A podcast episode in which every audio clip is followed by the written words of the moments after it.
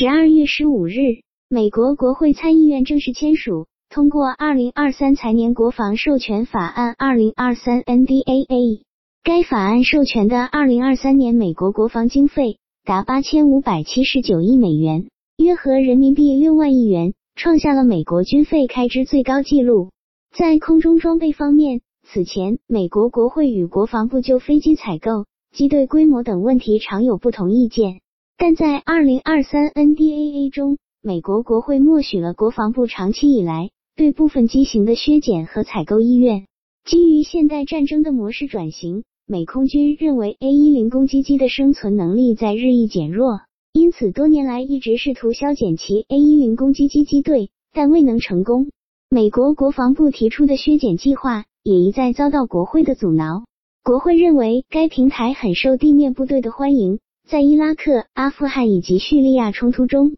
它能够有效的提供近距离空中支援。二零二三 NDAA 中，美国国会批准美国防部削减十八架 A 一零机身，保留一百五十三架的机队规模。虽然低于美国空军先前要求削减的四十二架，但也算是一个妥协。F 一五机队是二零二三 NDAA 中的争议焦点之一。美空军希望退役旧的 F-15CD 型号，以扩充新型的四代半 F-15X 机队。然而，由于其单价高于 F-35A，一些国会议员表示担心美国空军在旧技术上投资过多，更愿意将资金投入到购买更多的 F-35 战斗机。波音公司则反驳称，双发的 F-15X 的武器载荷比单发的 F-35 大得多。而且，F-15X 结合最新的航空电子设备和传感器，可以弥补 F-35 的一些缺陷。在2023 NDAA 中，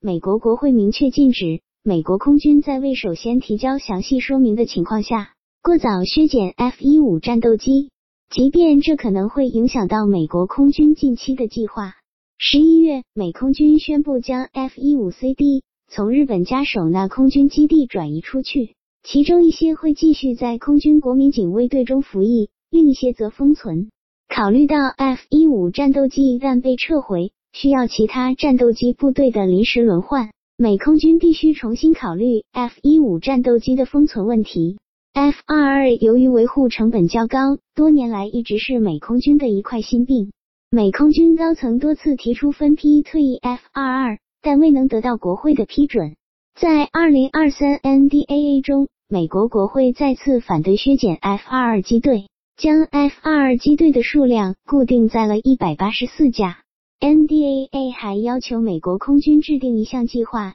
以避免 F-22 所有改型的战斗力下降，并要求将 Block 二十版本的 F-22 升级到 Block 三十、三十五。2023 NDAA 允许美国空军将其空中加油机机队。从之前的四百七十九架缩减到四百六十六架，同时废除之前对 KC 一三五加油机退役的限制，允许美空军预备役中的十二架 KC 一三五退役。二零二三 NDAA 还在寻求乔式加油机方面，为美国国防部留下了更多的回旋余地。美国会没有通过二零二三 NDA 要求美国空军完成全面公开竞争的条款。乔氏加油机也被称为 KCY 计划，是一种过渡型加油机，将在美国空军 KC 四六及 KCX 加油机的问题尚未解决前，以及本世纪三十年代交付的但仍处于理论阶段的 KCZ 加油机之间服役。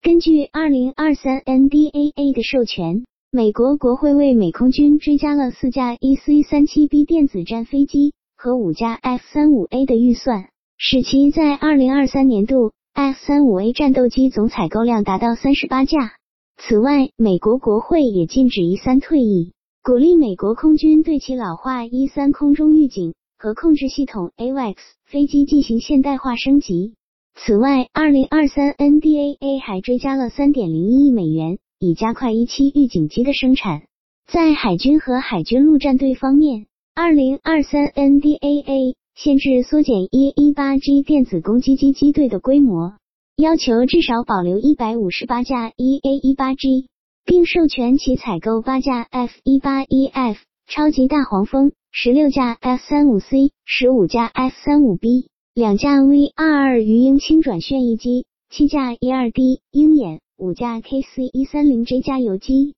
三架 MQ 四无人机和四架 MQ 二五无人机。在直升机方面，对于洛马的子公司西科斯基公司来说，二零二三 NDAA 则带来了好消息。根据飞行国际报道，美国陆军已选择德士隆子公司贝尔公司为其未来远程突击飞机。f r o 项目生产其下一代直升机，也就是说，贝尔公司未来所生产的 V 二八零轻转旋翼机将逐渐替代目前美国陆军的六零黑鹰机队。虽然西科斯基在这一项目中竞标失败，但美国国会会在二零二三 NDAA 中保护了其在新型战斗搜索和救援直升机方面的市场。美国空军计划采购一百一十三架。HH-60W 战斗救援直升机以取代 HH-60G 直升机。此外，2023 NDAA 还授权美国海军将西克斯基 CH-53K 重型直升机纳入其新的采购合同，而美国陆军航空兵也将采购 R 六零直升机。